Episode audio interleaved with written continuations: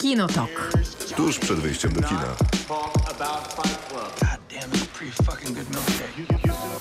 problem. Dwie godziny z filmem i serialem. Witają się Miłosława Bożek. i Maciej Stasierski. To Dzisiaj w duecie, tak, dzisiaj w duecie w Kinotoku będziemy rozmawiać o filmach tylko i o serialach w kontekście takiej drugiej połowy naszego programu, ale to Maciek, ty zapowiesz.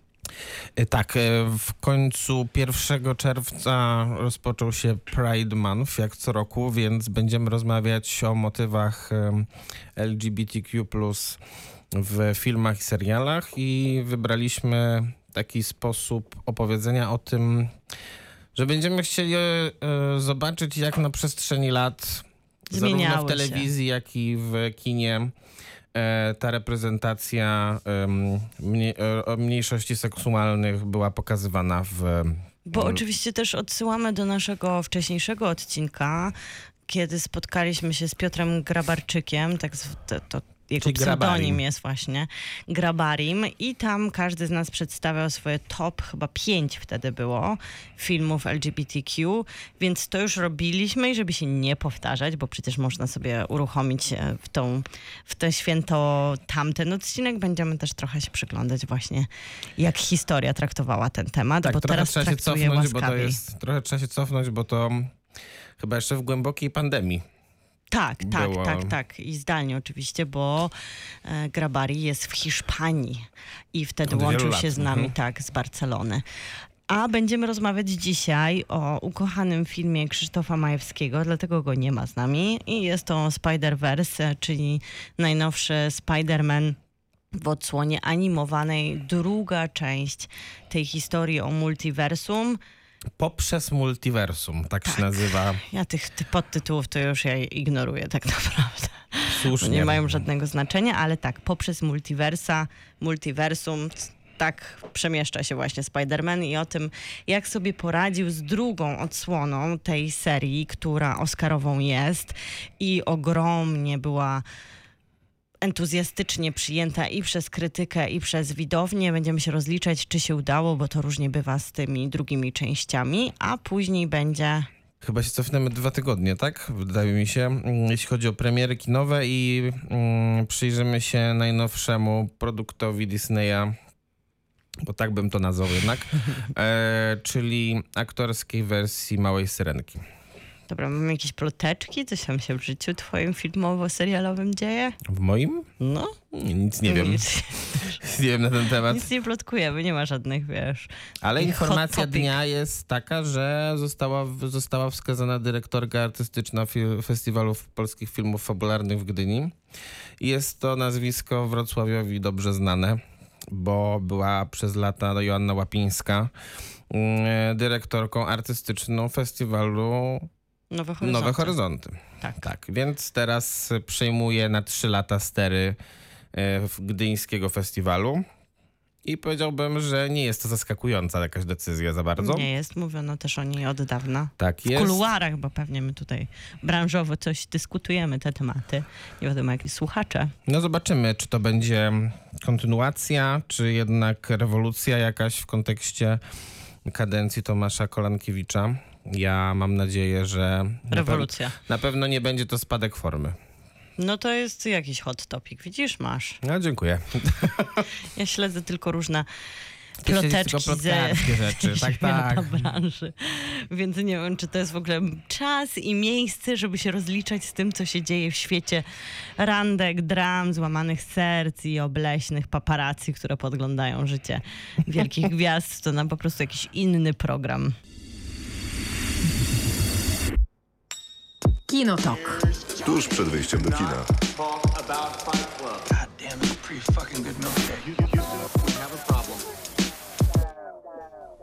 To czas na w robocie, czyli nasz cotygodniowy cykl, który łączy się albo z recenzjami, albo w jakiś sposób z luźną, pojętą tematyką danego programu. Dzisiaj łączy się bezpośrednio z tą drugą częścią, czyli Pride Weekiem. Pride Monthem nawet. Pride Monthem nawet.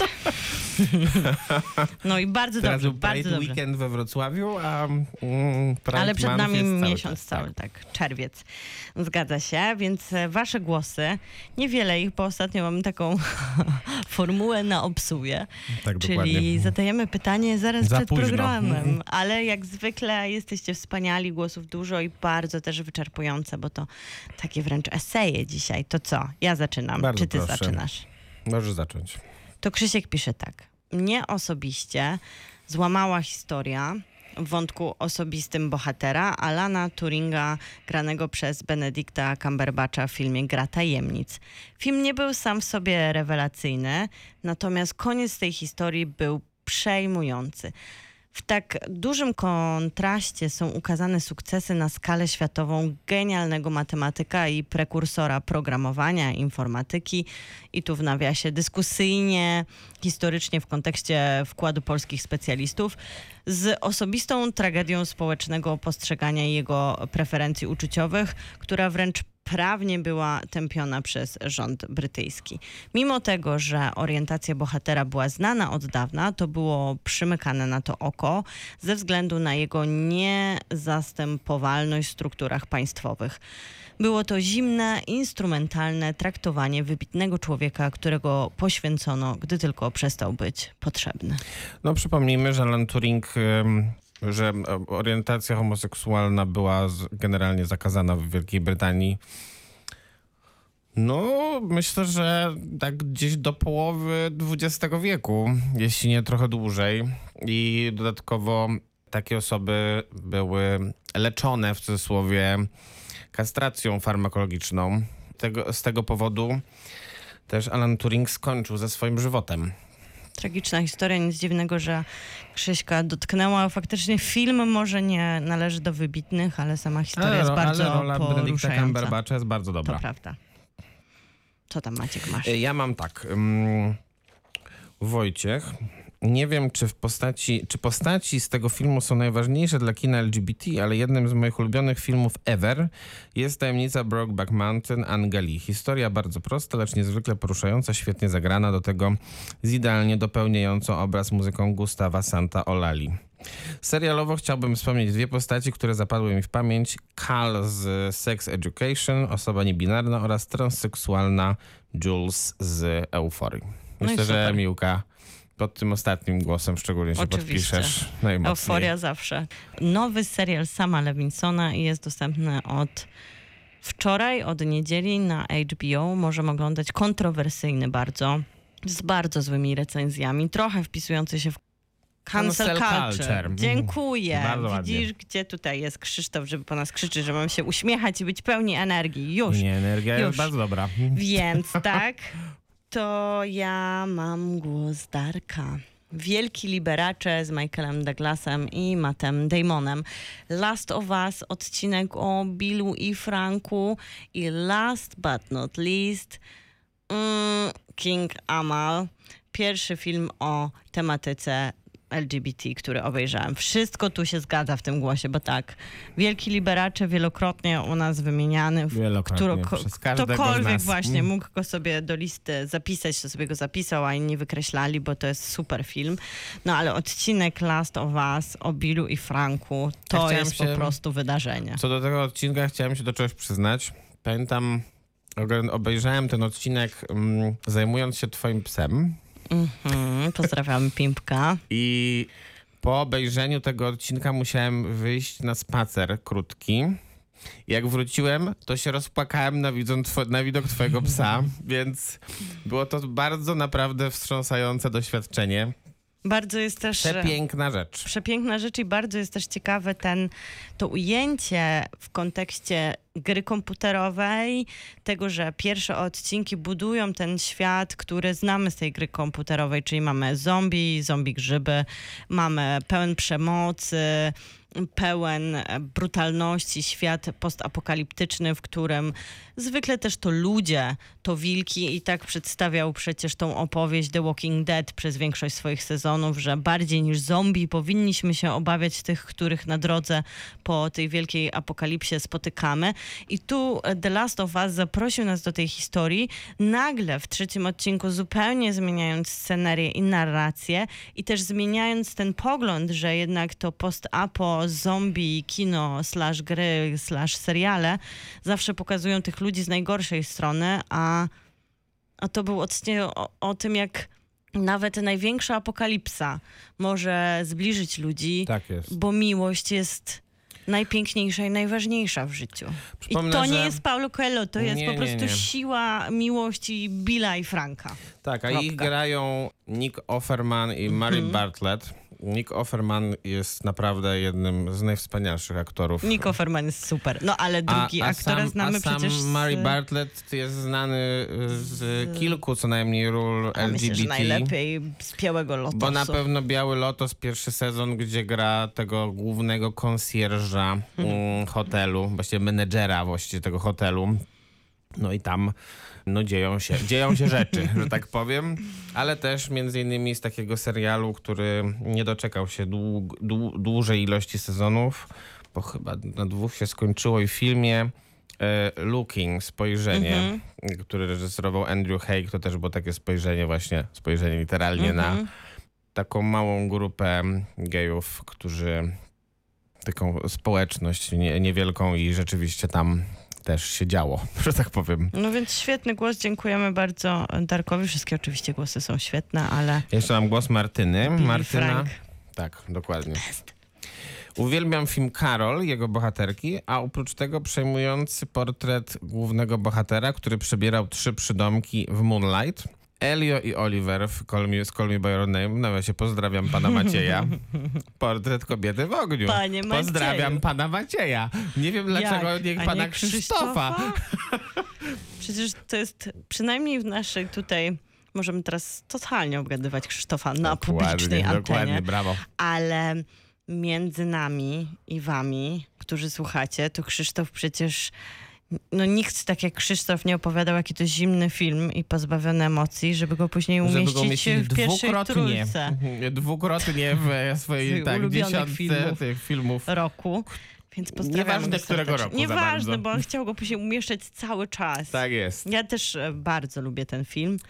I to nie ma znaczenia, bo Krzysztof już go zaklepał, a ty zaklepałeś Name, Oczywiście. więc nieważne są moje uczucia.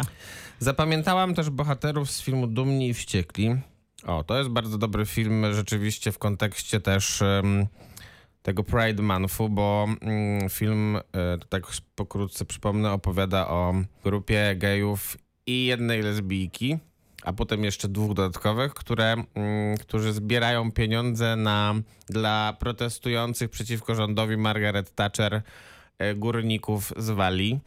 I jest to naprawdę inspirujący film i kilka postaci, które są oparte rzeczywiście na autentycznych bohaterach. To jest kino, które rozmiękcza serce. Tak, to prawda, mm, a sceny finałowe mm, są po prostu, mnie zawsze rozwalają. Bardzo lubię też wątek Eleny w One Day, One Day at a Time, potraktowany z przymrużeniem sitcomowego oka, ale nie tracąc, y, nie tracąc na inteligencji widza. A i jeszcze w animacji Michelowie kontra maszyny jest lekko zarysowana nieheteronormatywność bohaterki. Dobry punkt wyjścia do rozmowy z dzieciakami. Nice. I bardzo dobry głos. Świetne Naprawdę. te głosy wasze, zawsze dziękujemy, tym bardziej na ostatnią chwilę. Tak jest. Kinotok. Film. Wracamy do... Nie wracamy już do w robocie, bo to na następną godzinę przygotowaliśmy, a teraz po prostu recenzje, premiera tygodnia. Myślę, że nie tylko tego tygodnia, bo to duża premiera. Prawdopodobnie, Maciek, ty przecież jesteś dobry w te oscarowe układanki. Ja tutaj widzę możliwość drugiego No, Oscara. No, To się tak. zdarza, tak w kontekście serii, żeby pierwsza część i druga część odebrała statuetkę? Jeśli chodzi o animację, to Mm. nie kojarzę, mówiąc szczerze. No to może jakiś, wiesz, zapiszemy się w historii e, ze Bo Spider-Manem. wiesz, Pi- Pixar, który najczęściej odbierał Oscary w kategorii animacji pełnometrażowej, to nie tak często robi jednak sequele swoich filmów, a jak już robi sequele, to zwykle są słabe. Mhm. Bo można sobie przypomnieć, nie wiem, Auta czy Uniwersytet Potworny. To były takie filmy, które niestety nie dorównały w żaden sposób y, oryginałom, e, a inne te dobre filmy e, Pixara raczej rzadko się doczekują sequeli. Natomiast no tutaj to jest zupełnie inna historia, no bo tutaj mamy po prostu milion komiksów, które, mm, które cały czas mogą być inspiracją dla To jest ciekawe, że mówisz twórców. o komiksach, bo to jest, jak wiemy, teraz już jesteśmy przesiąknięci popkulturowo, a wręcz wydaje mi się, że trochę mamy czkawkę, e, jeżeli chodzi o świat komiksów i multiversa, uniwersa, Marvel, DC, Wielkie Wojny, spin-offy, seriale i ble. I później wiadomo, pojawiają się Strażnicy Galaktyki, ale trochę to jest jakby kino autorskie, pożegnanie Jamesa Gana z Marvelem i ucieranie mu nosa, bo przecież idzie do DC i tak dalej. Można tu sobie pogadać nieskończoność. Ale gdzieś wydaje mi się, że dawno Marvel i DC zostawiło za sobą komiks. Że te serie filmowe już stały się własnym bytem. Wiadomo, wychodziły od komiksów, nadal tam są zarezerwowane dla wszystkich fanów smaczki, ale jednak już jesteśmy w innej opowieści, w innej bajce. A kiedy otwieramy dosłownie strony Spidermana animacji, zwłaszcza w tej drugiej odsłonie, w tym nowym odcinku, to jest żywy komiks. No tak.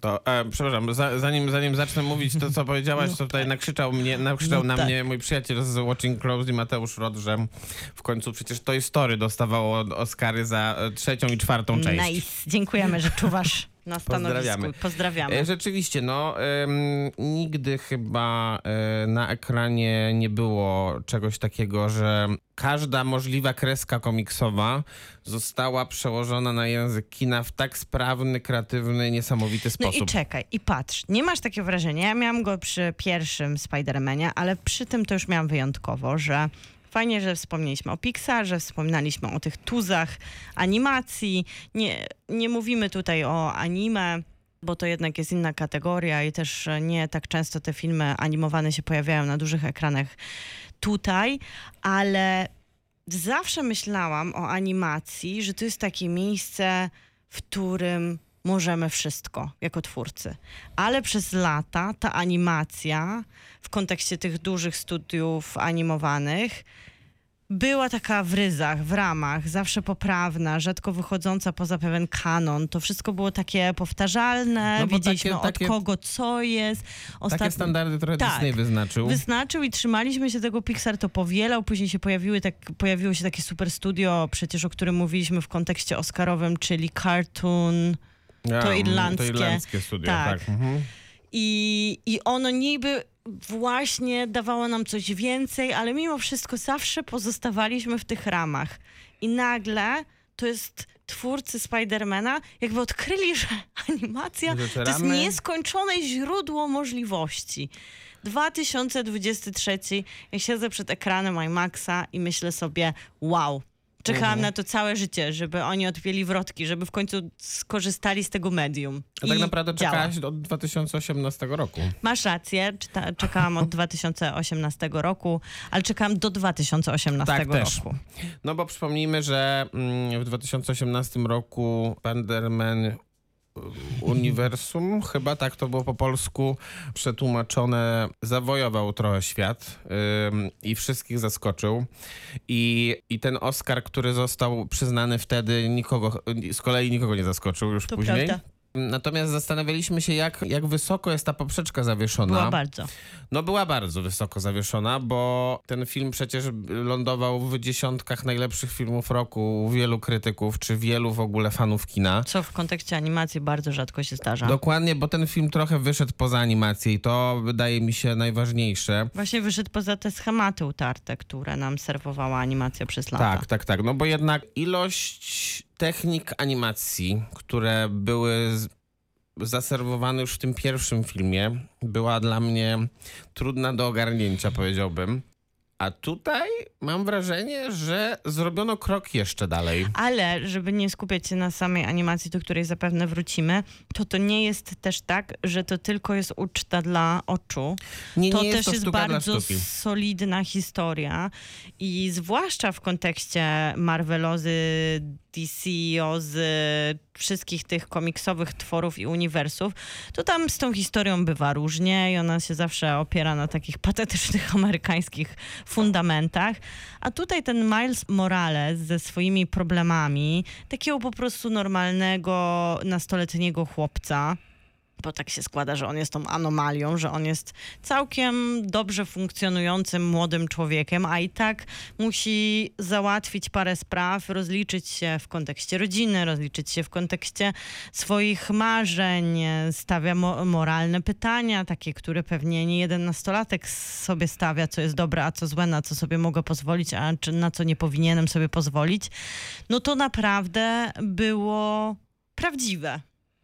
A to też zwykle się nie łączy w abstrakcyjnym świecie animacji o superbohaterach, żeby dawać nam tak dobrze zbudowany świat z krwi i kości. Tutaj, tutaj z kolei ten krok nie jest zrobiony wstecz na pewno w drugiej części.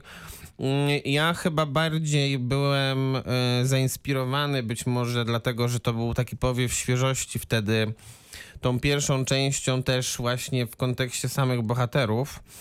E, Natomiast tutaj Dlatego, że tam e, chociażby e, łatwo było wskazać, nie wiem, e, kto jest po dobrej stronie barykady, a kto jest po złej stronie barykady. Tutaj to wszystko jest takie szarawe. A to mi się tak podoba. Tak? W sensie na, nawet, nawet w kontekście niektórych Spider-Manów. Tak, właśnie to mi się podoba, że wydaje mi się, że jeżeli to dobrze pociągną, a chyba taki jest plan, bo No, widać, tak. że jest tu solidnie budowany plan na, na roz- rozwijanie tego uniwersum. To ten świat superbohaterski, to on był zawsze taki kapitan Ameryka, to my wiemy, jak on jest. Wiemy, jak wygląda, tak. a i wiemy, jakie ma wartości, i wiemy, jak w każdej sytuacji się zachowa, a jak się zachował nie tak, jak mu mówi by the book jego podręcznik kapitana Ameryki, no to później kaja się i przeprasza przynajmniej przez dwa odcinki multiversum. A tutaj ta taka głowa, żeby nie spoilerować, ale jednak ta taka głowa pewnej instytucji, pewnej grupy, operacji. e, pewnej operacji, ona jest dwuznaczna. I, I ta dwuznaczność w kontekście właśnie takiego patetyzmu, zawsze tych jednowymiarowych, dobrych bohaterów, dodaje tutaj takiej fajnej pikanterii i pokazania, że to też nie jest, to nie są takie... Dlatego Tak, tak. używam tego słowa, że to jest takie prawdziwe z krwi i kości, że gdybyśmy dodali do tych opowieści z komiksu trochę więcej humanizmu i takich ludzkich cech, to istnieje szansa, że te osoby na szczycie mogłyby się miotać pomiędzy tym, że ich perspektywa to jest ta jedyna perspektywa i nikt jej nie może powtórzyć, bo tam się coś nie udało i na pewno każdy pójdzie dokładnie taką samą drogą i świat jest po prostu pisany tylko na czarno i biało i ta szarość dodaje tutaj świetnego kontekstu. Tu w ogóle, co ciekawe, jest tych złych dosyć spo, takich No złych, właśnie, i to, niezłych. właśnie o to mi chodzi, bo mm, w tej pierwszej części wydawało mi się, że dobrze jest to mm, zbalansowa- zbalansowane w kontekście zarówno pokazywania tej historii takiej super bohaterskiej, komiksowej, jak i świetnie jest też pokazana kwestia rodzinna e, Milesa. Milesa, tak?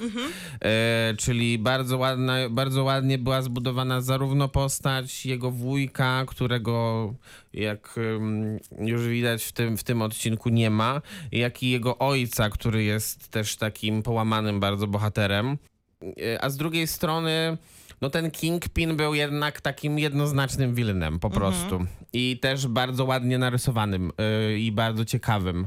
A tutaj mam wrażenie, że jest trochę tego za dużo. Minimal, może, może o Ogólnie- jedną osobę za dużo. Ogólnie jest tu po prostu dużo. Jest Dużo, tu tak jest dużo, dużo, dużo, że, dużo. Jest tu tak dużo, że aż taki element przebodźcowania w pewnym momencie się skrada, ale co do Aczkolwiek złych, z drugiej strony wydaje mi się, że jednak to dużo musiało być, żeby dać nam coś jeszcze Tak. innego niż ta pierwsza część. Nie było chyba wyboru. nie było wyboru, bo Tak, to by była nie było wyboru, bo, bo też to jest ewidentnie zaplanowane tak, że to nie jest ten jeden film, tylko, tylko co najmniej jeszcze jeden. Z drugiej strony myślę, że nawet jak tego jest dużo, To to się broni. to to jest dobrze skontrolowane jednak Tak. reżysersko i nawet jak ja bym jedną, jedną czy dwie postaci może e, wykreślił z tego za dużo, mm, to pewnie, to pewnie jak, jakbym porozmawiał z reżyserem, to on by mi uzasadnił, dlaczego ona tam musi być, bo mm, tak... Ale ja myślę, że sobie sam bo tak chirurgicznie jednak jest to skonstruowane. Sam sobie uzasadniasz, tylko się trochę bronisz przed tym dobrobytem, przed tym po prostu Możliwe.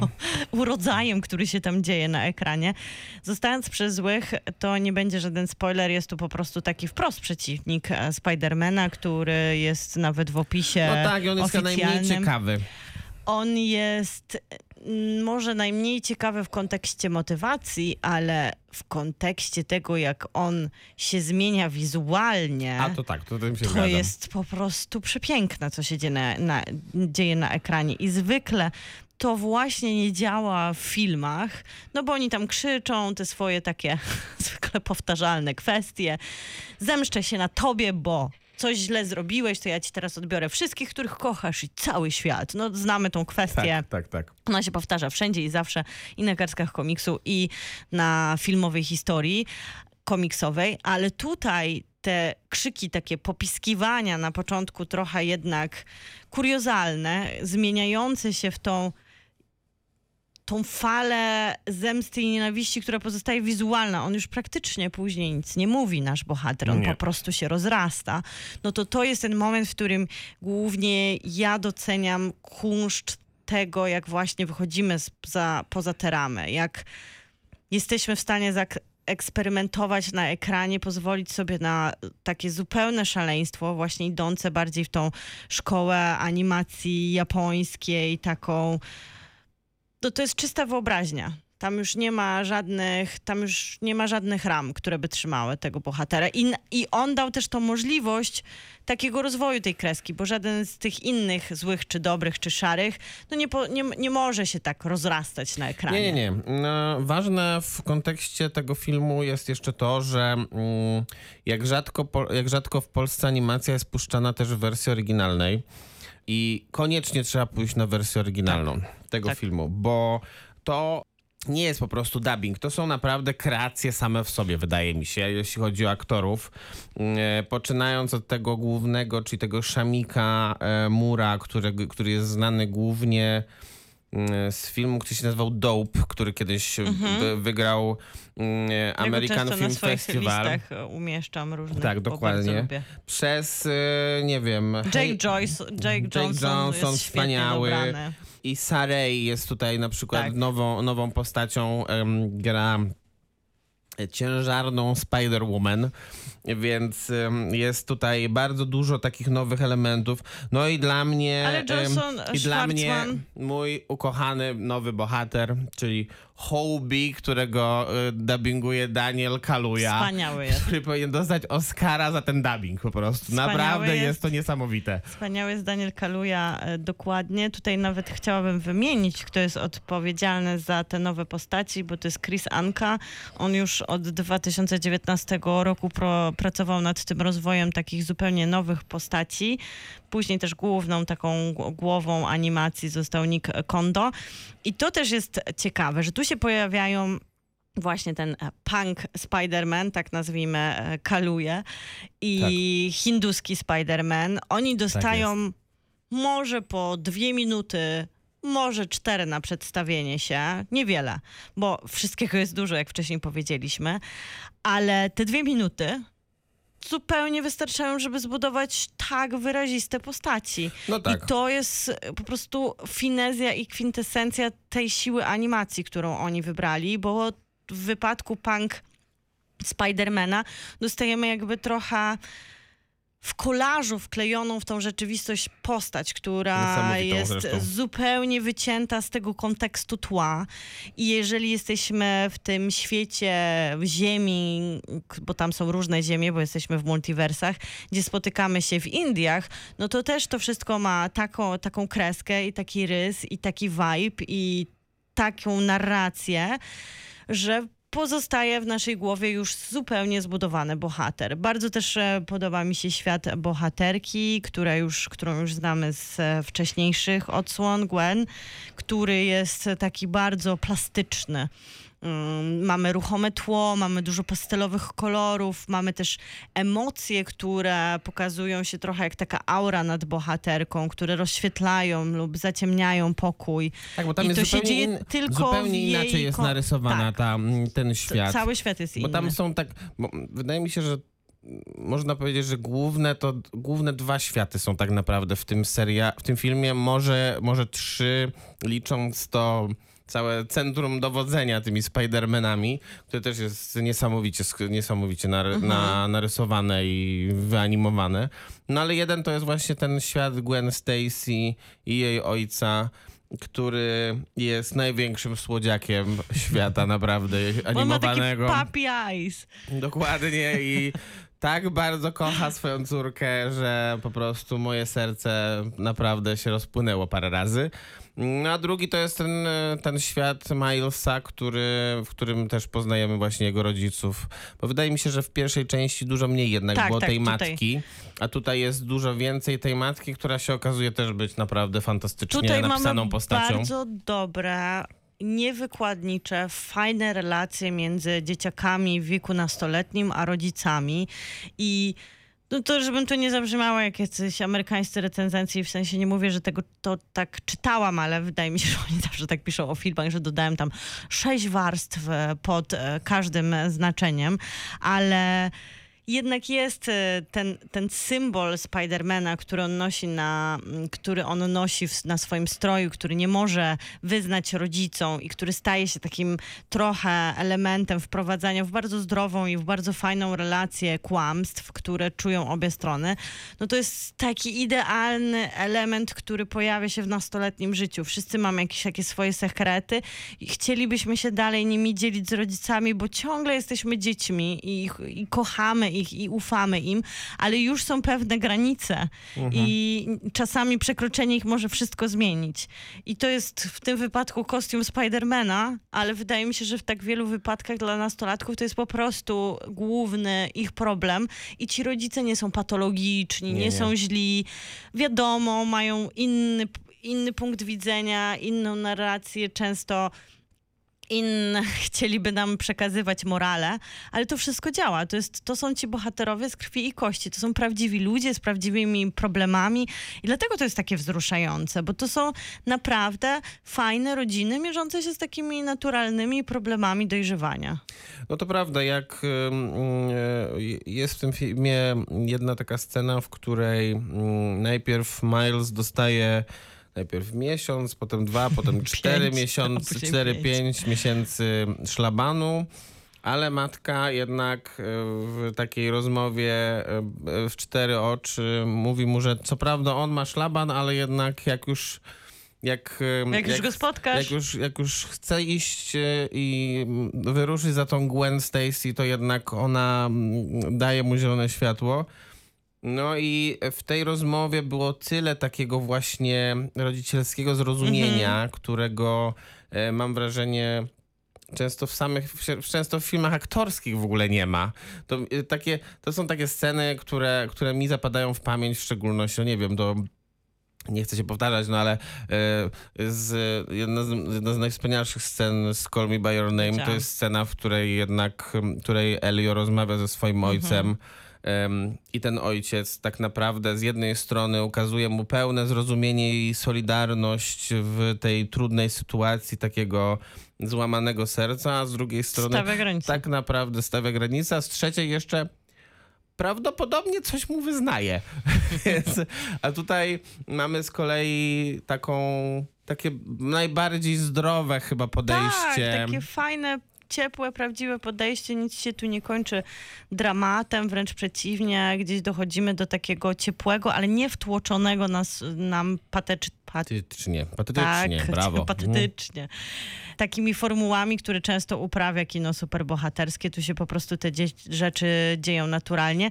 To, co Dużo jest jeszcze patetycznych takie... rzeczy będzie na przykład w filmie, o którym będziemy rozmawiać za Tak. chwilę. Ale, Ale jeszcze to, co mi się tak naprawdę podoba, to jest to, że ma się wrażenie momentami i w kontekście tej rozbuchanej, zupełnie jakby abstrakcyjnej, tak często nachodzącej na siebie animacji, bo to jest jakby te multiversa tu w końcu pasują, bo to jest wchodzenie pod każdą kolejną warstwę możliwości kreski, rozdzieranie tych światów, sklejanie ich razem na zasadzie kolaży, to to daje często wrażenie chaosu, ale jakże ten chaos jest uporządkowany. Jak rzadko zdarza się, że mamy właśnie takie, dlatego też taka przebodźcowana byłam, bo wszystkiego jest dużo, jeszcze tej kreski jest dużo, Jeszcze ten ale wielki ekran. i ten wielki ekran, ale na koniec, zwłaszcza jest to, i nie będziemy spoilerować, ale fascynujący koniec, bo ja się go nie spodziewałam, to, to dostałam takie wrażenie w sercu, że to jest spójne. Jak te relacje między bohaterami i ich rodzinami, to tak spójne jest e, to chaotyczne doświadczenie tego pięknego, wielowymiarowego tak, tak, tak. świata. No, jak dzisiaj rozmawialiśmy jeszcze przed audycją, to obydwoje stwierdziliśmy, że jak kończył się ten film, to się zastanawialiśmy, co tu się dzieje, bo nic nie jest domknięte. Nie wiem, to jak w, jak w finale sukcesji, tam niedomknięte wątki, a, a ten, zostało trzy minuty. Jak, jeżeli oni teraz zaczną domykać wątki, To to, będzie to z będzie kolei to będzie to z kolei pewnie duże rozczarowanie, bo ja się tego obawiałem, że zaczną domykać te wątki. e, Na, Zwłaszcza, że oni na tak naprawdę- chybcika. I tu też nie będzie to, nie, nie można tego zespoilerować, bo to jest super zaskoczenie, jaki kolejny wilan się pojawia w Tak. tam 16 odsłonie problemów Milesa. Ale tam już myślę, no i co, i oni tak to, oni tak to po prostu skończą? No właśnie. Ale to No, jest super nie. rozwiązanie i to jest super rozwiązanie właśnie takiego mnożenia, mnożenia, mnożenia, mnożenia i pozostawienia nas z tą zagadką do Mhm. No, rozwiązania samodzielnie. Na szczęście mm, zagadki zostaną rozwiązane e, już w przyszłym roku. No nie Bo- mów tak, bo to trochę spoiler, no. No dobra, no możesz, bo to już wszędzie o tym piszą, no. Co zrobić? Ale co? No, że mówi, że będzie kolejny film. Nie, no to wiadomo chyba. Zresztą to było zapowiadane zanim Tak, ten film powstał, więc to, że ten, ten kolejny film już w okolicach Wielkanocy w przyszłym roku w Polsce, Mhm. więc em, niecały rok nawet będziemy musieli czekać na to, jak to będzie wyglądało, jak to się rozwiąże wszystko. A co to się rozwiąże, to ja nic nie powiedziałem przecież To jeszcze. prawda. No dobra, oceniamy ten oszałamiający spektakl, który jest po prostu dla wszystkich, którzy... Wydaje mi się, że nawet nie muszą się interesować tym, jak e, się tworzy obraz. Po prostu docenią tą, tą Mhm. epicką kreskę, to co się dzieje na ekranie, a przy okazji ten wielki spektakl dla oka też dla mnie jest bardzo wrażliwą opowieścią, bardzo spójną, inteligentną, często zabawną i świetnie zagraną, więc ja daję 9 na 10. Ja też 9 na 10. Kinotok. Film. To oczywiście soundtrack z nowej Małej Syrenki. Ale Z zaczniemy nowej chyba... starej. Z nowej starej, dokładnie. Tak będziemy dzisiaj pewnie to podsumowywać. Ale zaczniemy od kontrowersji, bo te już od dawna dawien w kontekście ogłoszenia przez Disney castingu, kiedy to na aktorkę została wybrana czarnoskóra Hailey Bailey, pojawił się nawet hashtag Not My Ariel, który w internecie wyrażał sprzeciw wielu nie wiadomo w jaki sposób, ale zdeklarowanych fanów Arielki, którym nie podobał się kolor skóry Którzy znają, castingu. którzy wiedzą, że po prostu... mm, Wszystkie syreny są Wszystkie białe. syreny są białe, bo tak, y, tak, y, tak, taką mieli wizję swoich I to nie koniec. To nie koniec, ponieważ e, stworzenie hashtagu, bombardowanie mediów społecznościowych swoją niechęcią i rasizmem wprost e, mówiąc w kontekście castingu na szczęście nie zmieniło zdania Disneya w No całe castingu. jakby Disney jeszcze takie decyzje podejmował, to już naprawdę nie, no, to byłoby też co to by zbierać. był koniec Disneya. E, Nawet zaprosili odtwórczynię głosową oryginalnej ak- aktorkę, która użyczała głosu oryginalnej, animowanej Arielce. Disney zaprosił ją, żeby ona też oddała głos poparcia dla Hailey Bailey. Ale to jest nie koniec problemów, bo kontrowersje kontrowersjami, ale przychodzi ten moment, kiedy na ekranach pojawia się ta Arielka, ta niechciana przez... przez część internetu bohaterka i to już się wydarzyło wcześniej, ale teraz to przyjęło po raz kolejny takie oblicze, że ta niechęć została wyrażona bombardowaniem jednego z najważniejszych portali, które oceniają filmy, takiej bazy danych filmowej, czyli IMDB. No, I taka tam- ameryka- takiego amerykańskiego filmu weba. Tak, tak. Chociaż myślę, że w kontekście jednak tego, że branża jest dużo bardziej amerykańska, no to tam Oczywiście. się dzieje też dużo ciekawych rzeczy w tej bazie, ale tak, no nasz film web.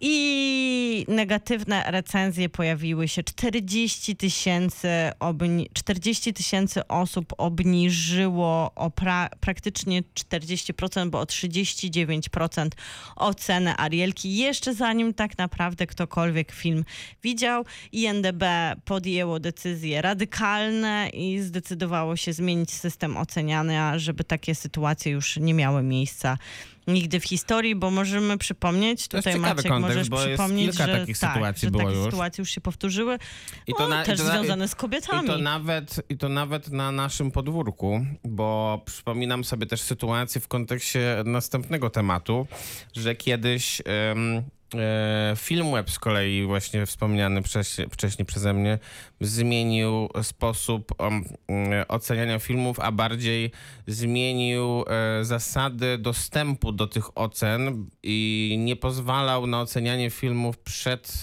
premierą polską. A to wszystko w związku z tym, że film Tajemnica Brokeback Mountain dostał bardzo dużo jedynek na Filmwebie i przez, ta, przez to em, przez jakiś czas ocena tego filmu oscylowała w okolicach 3 czy, czte- czy 4 punktów na 10, co mm, w kontekście jakości tego filmu jest absurdalne. E, Natomiast jeśli chodzi o mm, e, ten przykład, o którym ty wspomniałaś, no to tutaj mamy, mieliśmy taką sytuację z Captain Marvel i z kolei z agregatorem recenzji Rotten Tomatoes, które mm, od jakiegoś czasu pozwala też e, widowni Tak. oceniać filmy. No i widownia nie zgodziła się z krytykami, lekko mówiąc. Ale też podobnie w czasie, w którym jeszcze nie wiedziała, e, właśnie nie mogła takiego- widzieć filmu. ale to głównie z powodu z kolei swojego szowinizmu, no bo jak to tak, że może być główna bohaterka filmu superbohaterskiego kobietą? No i właśnie, to nie może być e, też e, i czarna i takie decyzje podejmują nie producenci, a widownia. Na szczęście nie podejmują, bo dostaliśmy Captain Marvel i mamy Hailey Bailey na ekranie Małej Syrenki i No, No, i i, teraz będzie ten trudny moment, w którym będziemy jednak Będziemy też trochę jednak jechać. obniżać, obniżać też tą punktację, ale nie zupełnie nie ze względu na rolę Hailey Bailey, bo Nie. muszę powiedzieć, że dziewczyna dla mnie wcześniej nieznana, nie za wiele zagrała też, więc to taki duży debiut na ekranie w bardzo trudnej roli, bo a połowę filmu jest pod wodą, co sprawia, że wszystko jednak Albo wygląda tak dużo bardziej kuriozalnie i no nie ma łatwych warunków dziewczyna, żeby ogrywać na przykład swoje fizis, ale śpiewa świetnie, a drugą połowę też spędza w kuriozalnym otoczeniu jakiejś maleńkiej wyspy wielkości skały. Która, na mia, morzu, która ma chyba oceanie. symbolizować Wielką Brytanię. Mm. Więc tak, jest, jesteśmy w historii małej syrenki, która nie zmieniła się moim zdaniem nic poza no, wie- castingiem wielo takim Wielorasowo, tak, reprezentacyjnym. re, reprezentacyjnym. Mamy tu wiele przedstawicieli Wiesz, no nic się nie różnych- mogło zmienić ze względu na to, że w pierwszy, pierwsza, pierwsza sekwencja filmu, e, gdzie widzimy morze i wjeżdża nam cytat z, Jan, z Jan, Hansa Christiana Andersena, więc już jest Na narzucone grubo. po prostu. Ja już nawet tak, na grubo. Będzie ciężko, Będzie nie ciężko. będzie lekko. cytat o tym, że syreny nie mogą płakać. Tak. Będzie ciężko, tak, ale jednak trochę nas nauczyły te ekraniza albo i nie, bo to jest pytanie, czego nas nauczyły powtórki z wielkich hitów Disneya, ale wiemy, że można opowiadać te same historie w sposób bardziej współczesny, więc wykorzystujemy historię, którą jak pamiętamy z oryginalnej e, małej syrenki, no to jest historia o marzeniach, o pragnieniach i niemożliwości łączenia dwóch światów, takiego podobnie jak w naszym wspaniałym Spider-Manie, czyli mamy dobre relacje rodzinne, ale jednak pewne komunikaty z dwóch stron nie działają, bo żadna ze stron się nie Bardziej chyba słucha. komunały. E, to, w tym wypadku tak, ale mówię, że można by było tą historię opowiedzieć w sposób dużo bardziej czuły, właśnie z perspektywy nastolatka. Rodzice chcą dla nas dobrze, ale nie potrafią tego ująć w odpowiednie słowa. Dzieci chcą tak naprawdę rozwijać skrzydła, ale też nie najlepiej podejmują te decyzje, żeby zakomunikować to rodzicom. I to się udało w Spider-Manie, to się zupełnie nie udaje w Arielce, bo ten konflikt rodzic-dziecko, no tutaj przejawia się w jakiś, prze, przeradza się w jakiś bullying. Absolutnie niezrozumiały w I, ogóle. i to nikt nie kieruje się żadnymi zdrowymi motywa- Tak, dokładnie. Szczeg- motywacjami. szczególnie zachowanie Trytona, króla Trytona. Tak? Trytona, dobrze powiedziałem? Czekaj, bo ja tu sobie muszę otworzyć. Chyba tak. No, nie wiem, Tak. czy już teraz mogę? Możesz, Maciek, możesz. Gra go Javier Bardem. Nie, żebyśmy się śmiali z e, Javiera Bardena. To jest świetny aktor, naprawdę świetny aktor. Tylko nie służy mu na przykład bycie od połowy mm, Nie. swojego tłowia w wodzie z kamerą, która patrzy na niego z góry. Tak, w jakiejś kuriozalnie w jakiejś- smutnej W koronie. jakiejś koronie, tak, jakiejś, Z takich- zbroi. Z takich która... kamerdolców, które zostały zebrane z jakiejś brzydkiej w plaży. Nie, no ja jak ten, jak to widziałem, to, mm, to od razu mi się przypomniał widok, nie wiem czy pamiętacie taki serial, taki film, to był remake Zmierzchu Tytanów, w którym jest taka słynna sekwencja, w której mm, Liam Neeson grający Zeusa w takiej z kolei zbroi, której tak, której tak się odbija światło, krzyczy Release the Kraken! No i... i No i- A tutaj Javier Bardem, który mówi po angielsku bardzo dobrze, ale jednak mówi po angielsku z bardzo wyraźnie zaznaczanym akcentem.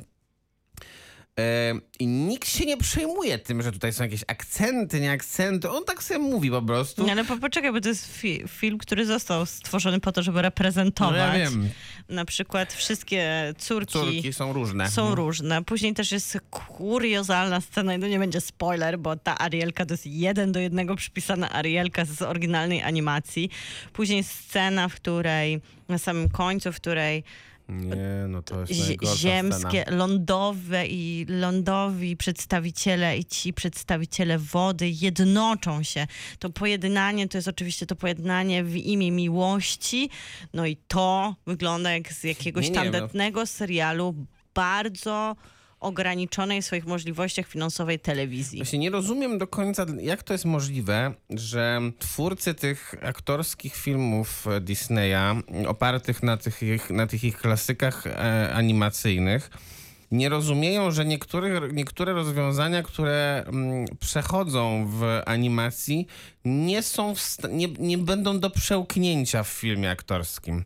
No i tutaj mam wrażenie, że jest stosunkowo dużo takich scen, które po prostu źle wyglądają też, bo cała ta animacja ludzka pod wodą źle wygląda, dla mnie przynajmniej. Wydawało mi się, że te inne stwory, nie wiem, były dobrze zanimowane, ale już jak, już jak pływały te syreny, Wszystko, ten, co nie miało ludzkiej pożal się twarzy. Boże Javier Bardem, no to niestety, ale to tam, to źle wygląda. Bo wszystko co, wszystko, co pływa w wodzie bez ludzkiej twarzy, bo w sobie tak, Tak, też tak, tak. powin, powinno wyglądać nasze otoczenie w wodzie. Wygląda dobrze. To jest kolorowy świat dostosowany do dziecięcej widowni. To jest ładne w obrazku.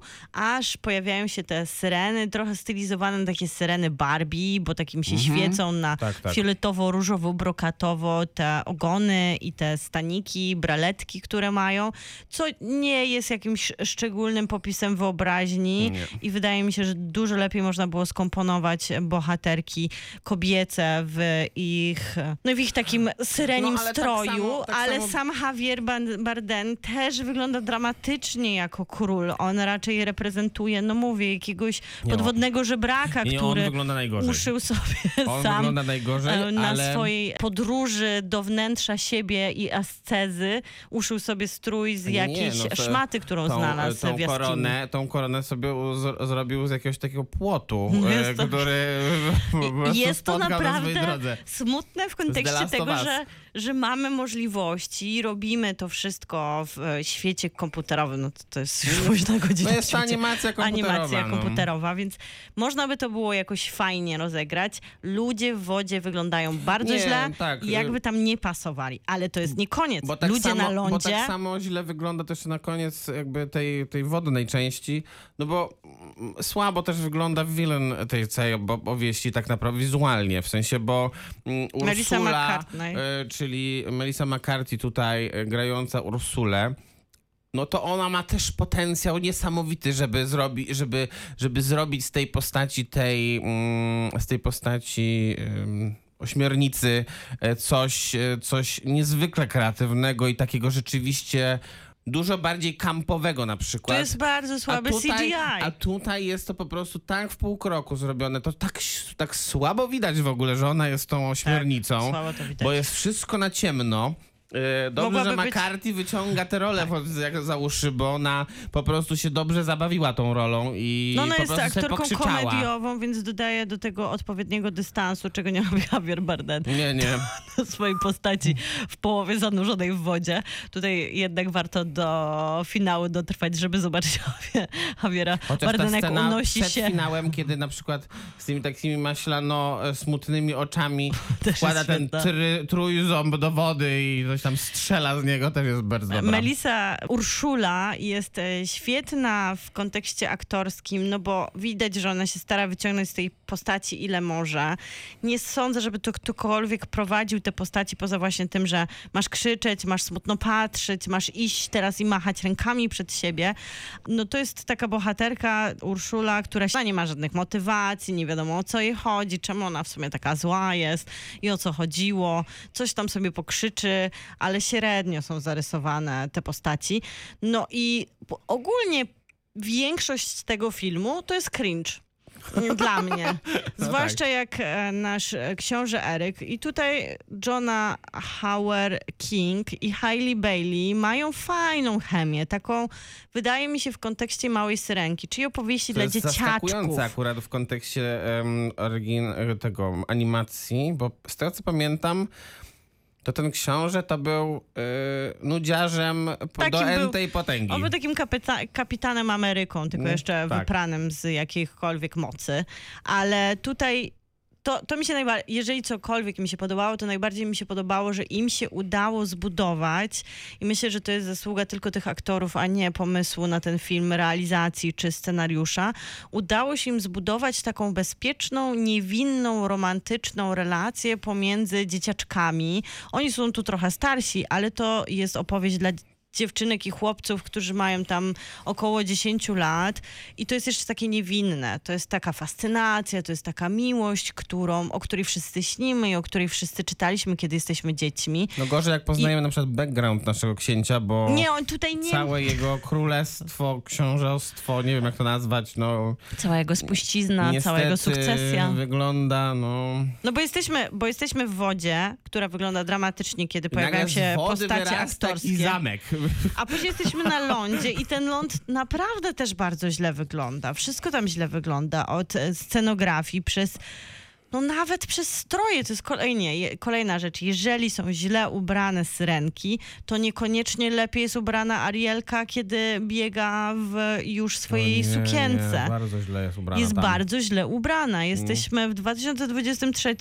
Disney ma bardzo dużo pieniędzy i bardzo dużo możliwości. Może zatrudnić super ludzi. Do filmu zatrudnił Roba Marshalla. Rob Marshall to jest reżyser, który ma za sobą między innymi Oscarowe Chicago, ale też chociażby e, ten film, który ty lubisz, jak się okazało niedawno, czyli Wyznania Gejszy. No, ja go tak lubię nie, dlatego, że to jest wybitne kino. No, no, no, ale no i nie można powiedzieć, a Rob Marshall też generalnie raczej em, cały czas korzysta mniej więcej z tej samej Mhm. grupy mm, współpracowników, no bo, więc no nie można powiedzieć o tych przynajmniej dwóch filmach, ale pewnie jeszcze o jakichś tam tam, nie dwóch kolejnych, nie że coś się nie zgadzało, i- no, kostiumowo, w wyznaniach gejszy się nie zgadzało, Nie, no wszystko się nie zgadzało. Charakteryzacja i kostium wyglądał świetnie. Tutaj nie ma, nie ma się naprawdę czym zachwycać. Jakby casting jest niewielki jak na taką superprodukcję. Kiedy znajdujemy się na weselu na Wielkiej Wyspie inscenizowanym pod moment łączenia się różnych zupełnie gatunków, takie pojednanie, ten most między ludźmi a stworzeniami morza, no to stworzeń morza jest może 15, a ludzi na wyspie jest może 10. To jest, dokładnie to jest tak. skala po prostu małej produkcji, mówię, jakiejś małej telewizji, która po prostu nie może za, zatrudnić za wiele osób, które się pojawią w tle, a nie disneyowska mała syrenka. No i ja mam niestety też potężny problem z jeszcze jedną rzeczą, mianowicie mm, z tym, że mm, w tym filmie y, są nowe piosenki y, napisane przez Lina Manuela Mirandę, czyli człowieka, który naprawdę y, Robi zjadł, dobrze. zjadł Robi zęby na, musical. na musicalu. No a jedną z tych piosenek jest piosenka pana Eryka, który chodzi po wyspie i krzyczy do, do świata o tym, co I- mu się wydarzyło. I słuchaj, to jest ten cringe, bo ja nie mogłam. On, ale ja nie wiem, bo on później sobie świetnie radzi w tych sekwencjach na tyle, ile może, które ma z Hailey Bailey, ale tam mu ktoś chyba kazał Iść. chodzić ekspresyjnie po wyspie, która się składa z trzech kamieni. I on biegnie i machnie ręką jakoś tak jakby był kukiełką i ktoś za mocno pociągnął za sznurek i krzyczy w te fale i w skałę krzyknie i przed siebie krzyknie i biegnie i przystaje i podnosi nogę.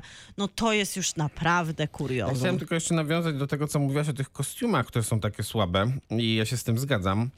Kostiumy robiła pani, która się nazywa Colin Atwood. E, czterokrotna zdobywczyni Oscara. Wow, no to nie, no to coś tutaj po prostu może w całości nie gra. No właśnie, chyba, chyba, ja nie wiem, może to wynika z tego jednak, że mm, prze, może przez te kontrowersje, a może mm, przez jakieś inne problemy wynikające, nie wiem, z kontaktami z Disneyem i producentami tej, tej stajni, no może zabrakło serca do tego filmu, bo jak dla mnie to też on jest trochę bez duszy i to jest też chyba duża Bo on jest o problem. niczym. No właśnie. Jak może mieć duszę coś, co nie opowiada żadnej historii? Tu nie ma żadnej historii. To nie jest historia dramatu rodzinnego, bo nie jest.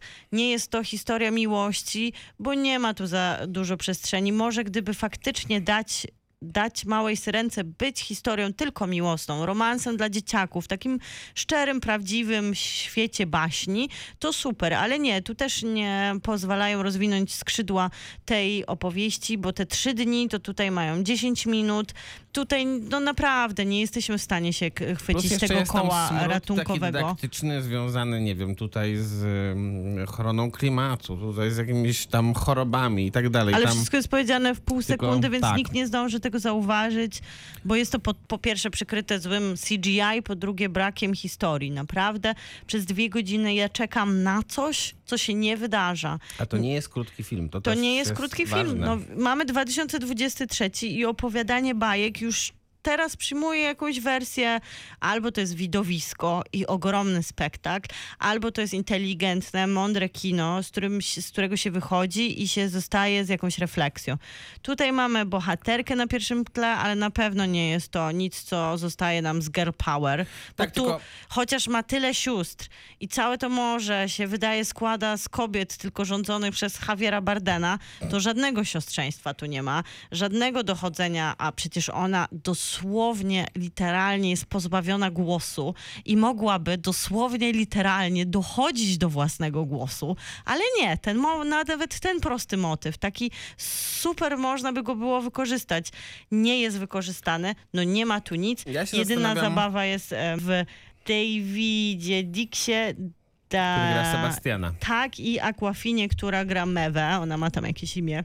Mhm. Ale no to jest super. To, to jest taki Disney, co ja go lubię, że tam są czasem takie coming reliefy i są zabawne rzeczy i te postaci, zwłaszcza takie animowane, a te są dalej animowane, są zabawne, słodziackie i chcielibyśmy z nimi spędzić więcej czasu, nawet dać im spin-off. No na koniec bym powiedział, że zastanawiam się, czy Disney w końcu nauczy się jednak tego, żeby nie robić tych live action e, e, remake'ów swoich e, animacji, no bo jak tak patrzę na tą listę, która e, coraz bardziej się rozszerza, od Króla Lwa, Mulan, e, co tam jeszcze było, Piękna i Bestia, e, no to No to Dumbo. pewnie nie- niewiele I- się udało. Jest co, jakby tam, tam nie, ma za, nie, ma, nie ma nawet za bardzo o co się zaczepić. Mam wrażenie, że większość tych filmów po prostu jest co najwyżej średnia.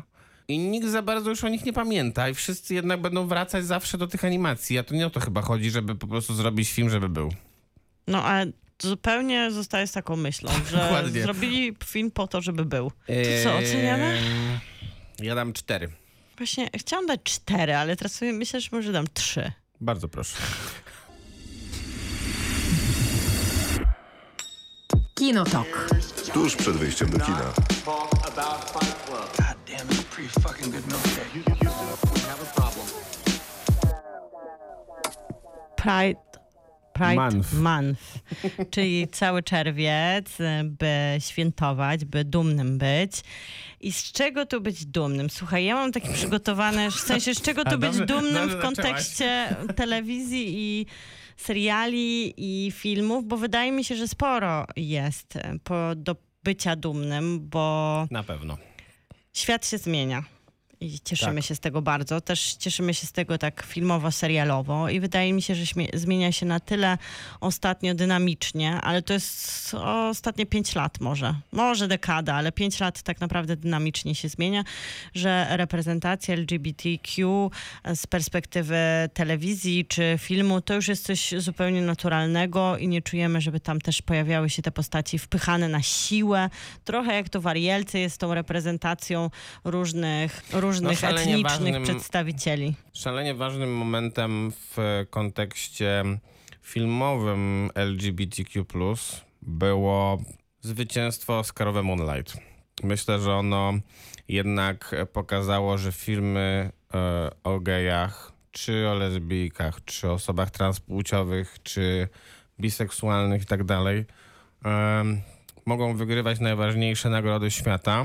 I to było takie odkupienie Oscarów w kontekście tego, kiedy e, wszyscy się spodziewali, że Anglii dostanie Oscara za, za tajemnicę Brokeback Mountain za najlepszy film.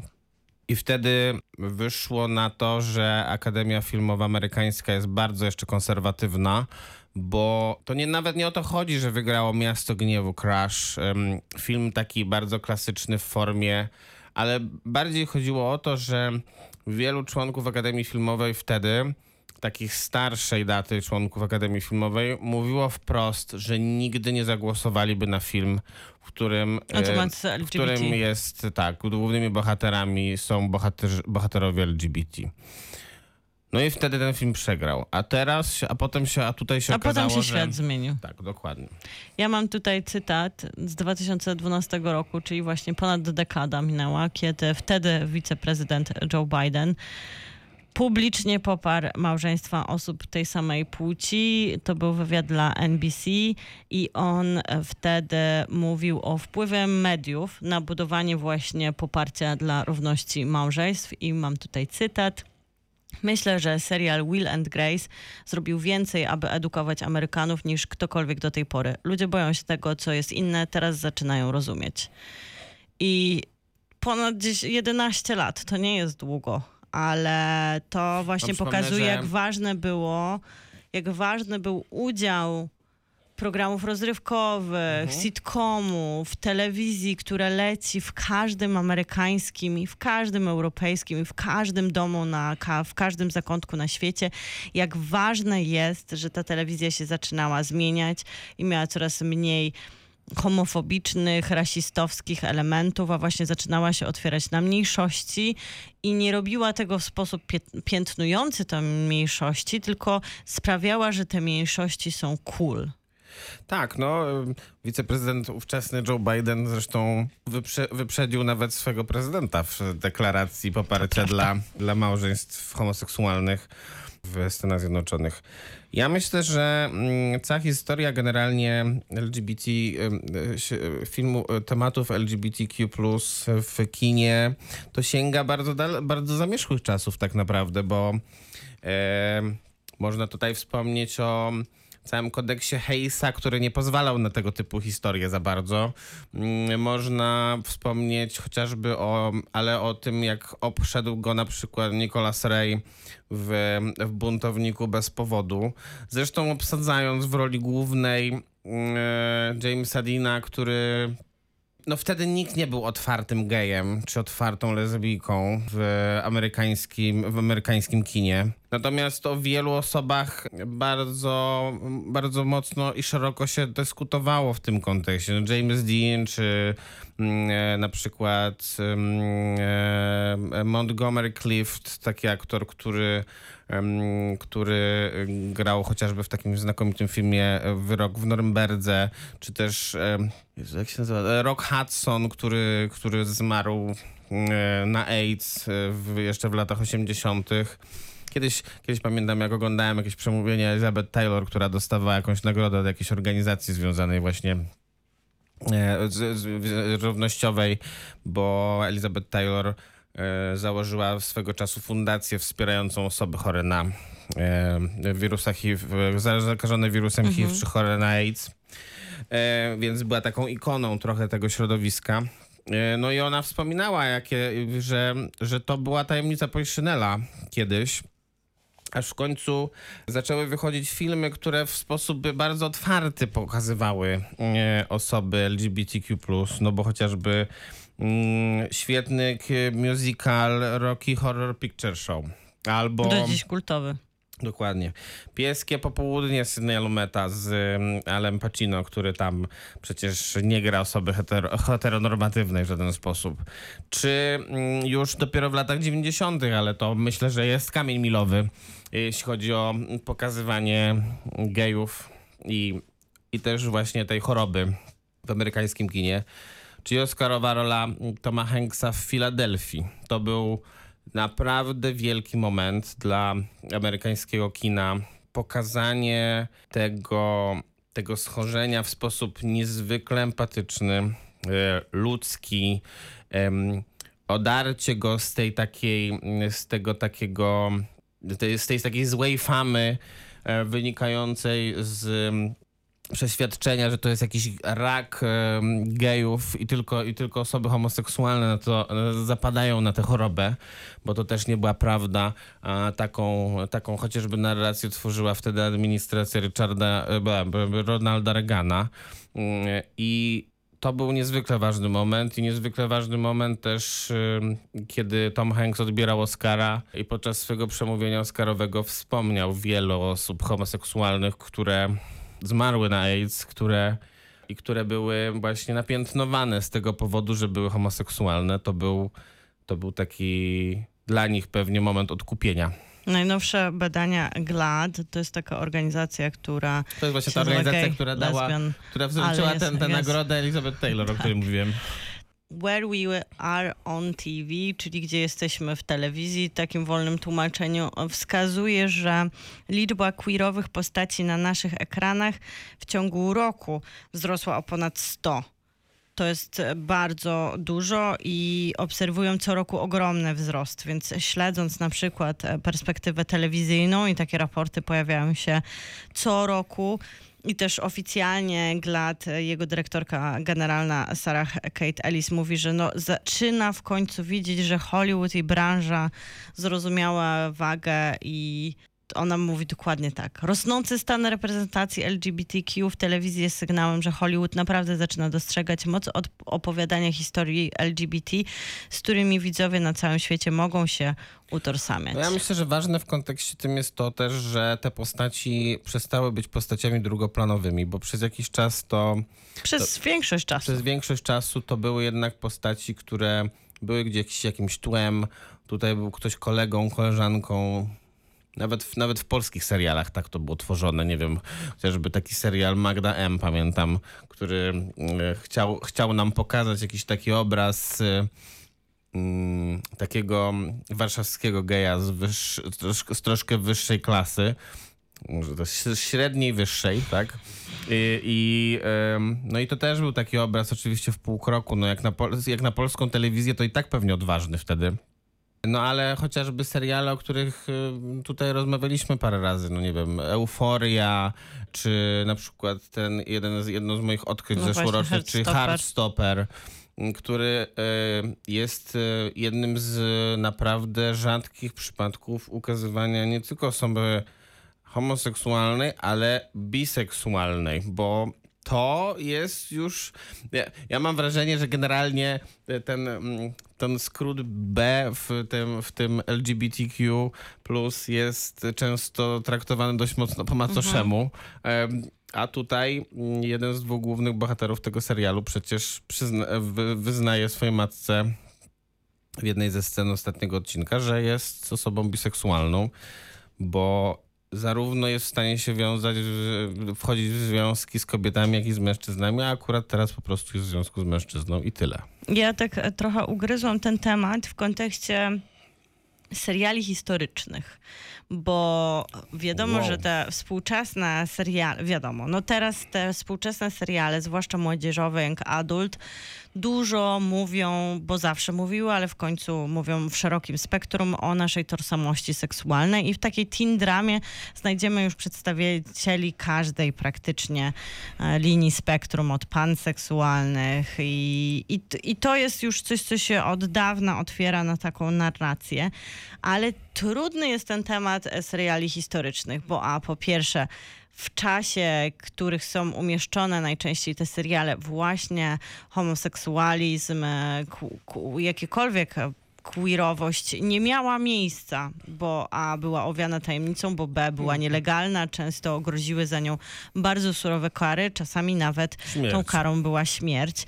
Więc jak opowiadać o historii, nie robiąc z niej obrazka na współczesność, bo też nie można opowiadać tego, że gejom czy lesbijkom było łatwo, bo nie było im wtedy łatwo, bo nie mogli funkcjonować, bo nie istniały te społeczności, a jednak wiemy, że istniały. I wiele seriali się ciekawie z tym mierzy. Najciekawsze chyba są te tematy z perspektywy kobiecej, bo to jest w ogóle ciekawy temat, że Tak. jeżeli mężczyźni jeszcze mogli budować jakieś społeczności w ukryciu, ale to też wszystko zależało od klasy, do której się przynależało, bo bogaci zawsze mogli wszystko za wszystko zapłacić, biedni nie mogli nic i to w każdym kontekście. No. Ale kolejną rzeczą kobiety, nawet bogate, nadal nic nie mogły, więc to jak No zepchane kobiety były... nie, były, w- Tak. nie były w żadnej społeczności, no Tak. nie wiem. Nie nawet- miały cof- głosu, Cofnijmy nie się miały- o 50 lat i w, w wielu krajach, które są uznawane teraz za bardzo ucywilizowane, nie wiem, kolebki demokracji współczesnej, no kobiety miały, nie wiem, były traktowane jako mm, e, obywatele drugiej kategorii. Więc wyobraźmy sobie queerowe postacie kobiece na pierwszym planie. To już jest w ogóle trudna sprawa, żeby rozgryzać to z perspektywy historycznej. Ja mam takie dwa seriale. Jeden to jest Gen- Gentleman Jack i on jest do zobaczenia na HBO. Drugim jest Dickinson na do zobaczenia na Apple TV. Oba opowiadają właśnie o przedstawicielkach LGBTQ. Ani Anne Lannister, tak się nazywa bohaterka Gentle- Gentleman Jack, grana przez Susan Jones.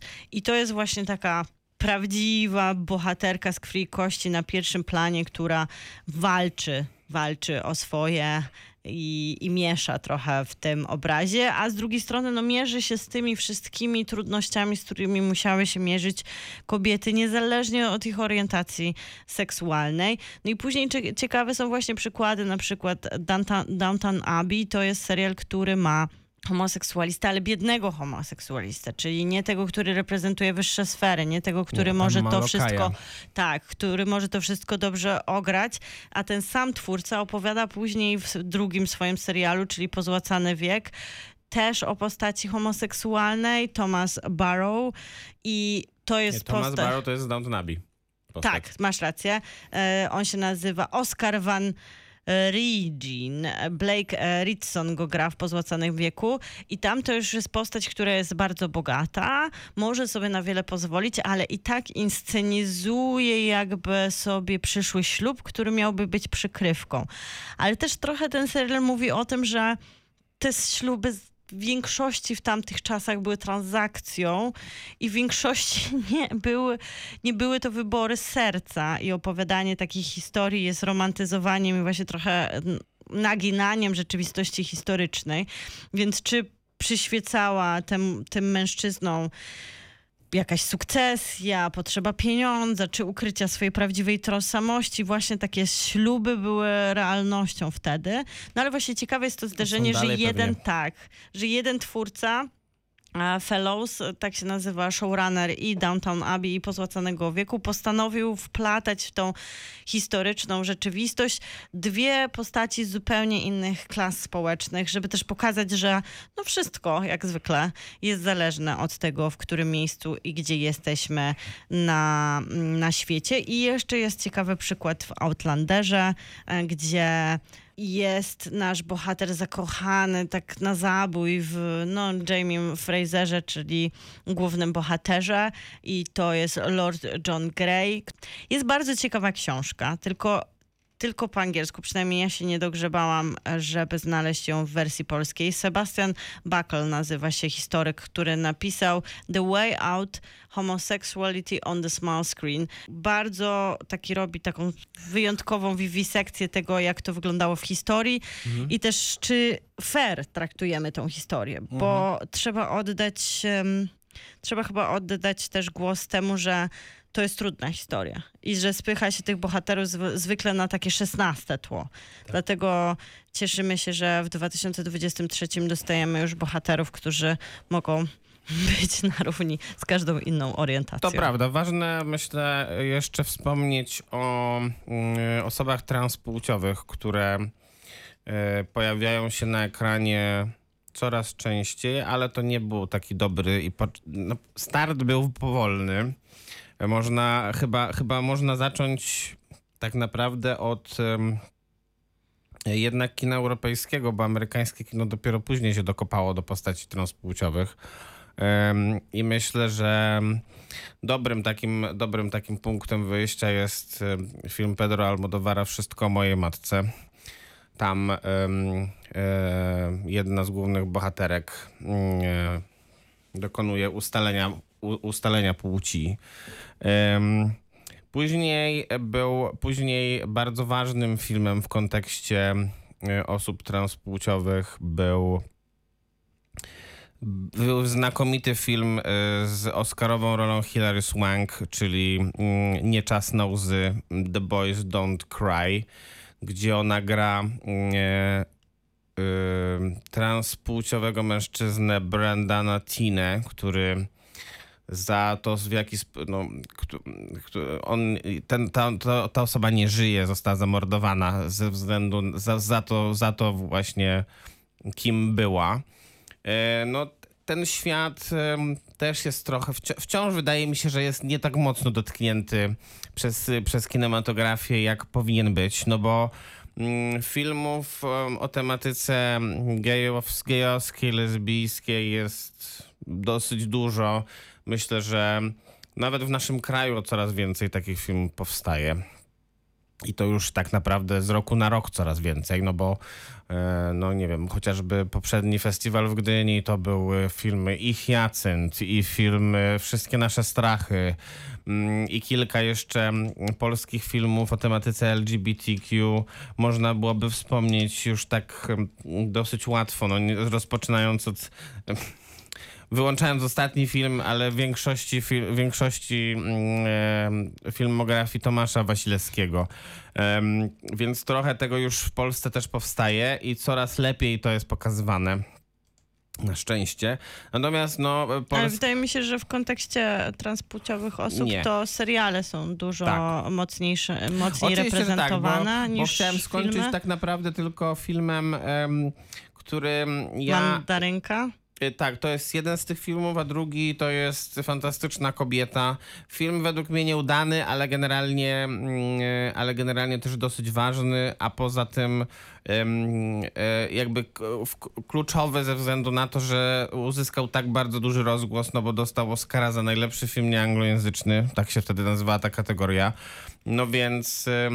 no i pokazał tę osobę transpłciową też bardzo w jakiś taki empatyczny sposób przy całej autorce, która tego, wobec tego, wokół tego filmu, która nie była najlepsza. To ja mm, nie myślałam o tym, ale jak już zacząłeś o tym mówić, to wydaje mi się, że bardzo ważnym i przełomowym momentem dla dla zmieniania postrzegania osób transpłciowych było moment, w którym Jenner, wtedy Chris, a teraz Kathleen zmieniła płeć w, na oczach milionów Amerykanów, bo myślę, że show z kamerą u Kardashianów ma mhm. dużo mocniejszą reprezentację w Stanach Zjednoczonych. On, on się u nas pojawił dosyć późno.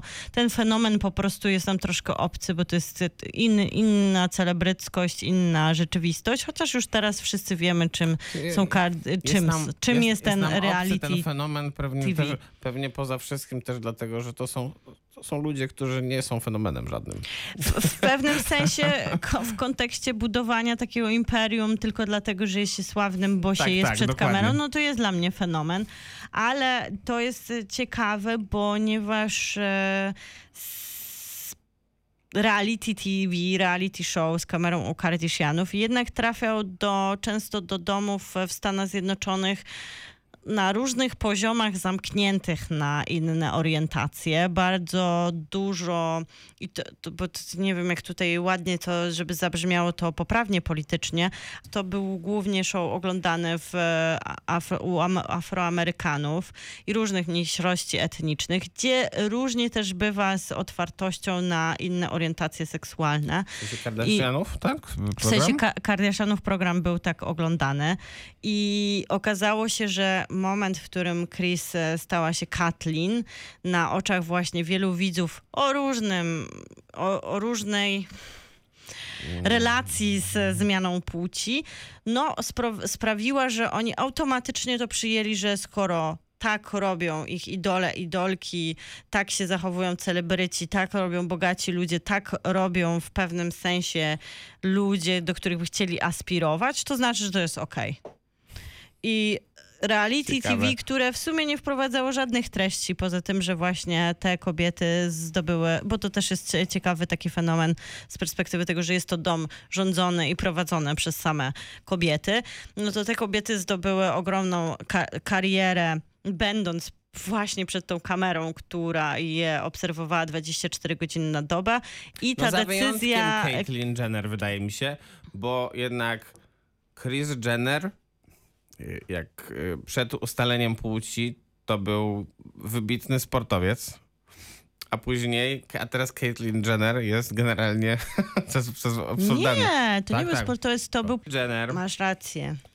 y, czy też Caitlyn Jenner, przepraszam, Caitlyn Jenner teraz. Teraz już Kathleen, tak. E, to jest em, mm, to jest e, złoty, zdob- zdobywca złotego medalu Igrzysk Olimpijskich w, w tym, w dziesięcioboju.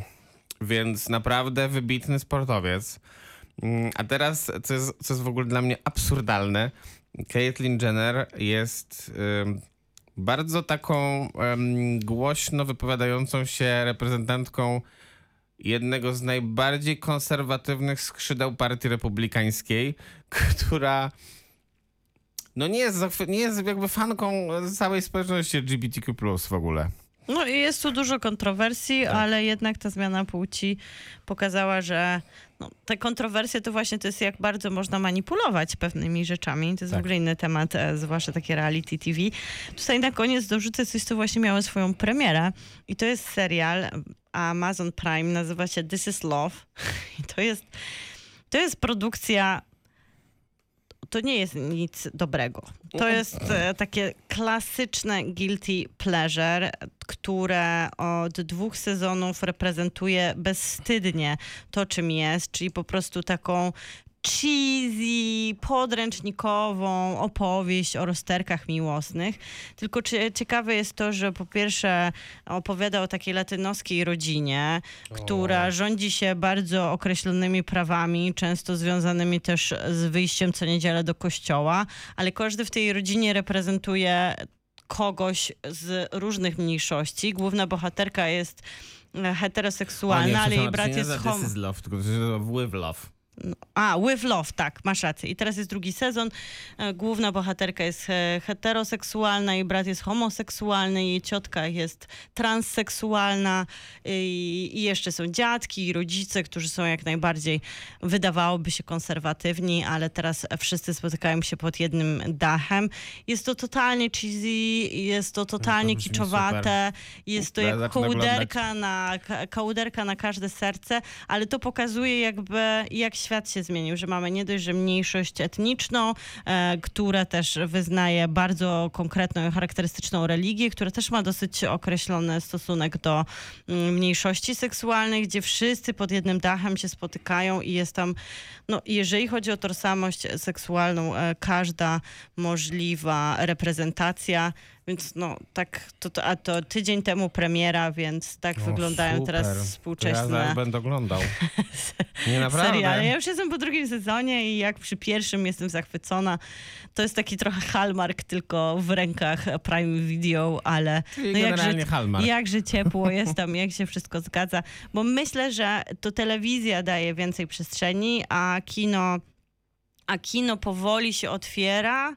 Dzięki właśnie Tak, tym, tak. Te, temu, temu, co ten głos telewizji niesie, czyli takiej otwartości i To większej prawda, akceptacji. dlatego, dlatego ja też rzucę rekomendacją. Rozmawialiśmy o tym filmie też w jednym z odcinków, więc odsyłam trochę do odcinka. Natomiast rekomendacja się nazywa Bros. Film, który e, zdaje się, że połowa Polaków uzna, że będzie o Mario Bros. i dlatego poszła do kina. A, I być może dzięki temu miała szczęście obejrzeć jeden z najlepszych filmów zeszłego roku, który jest.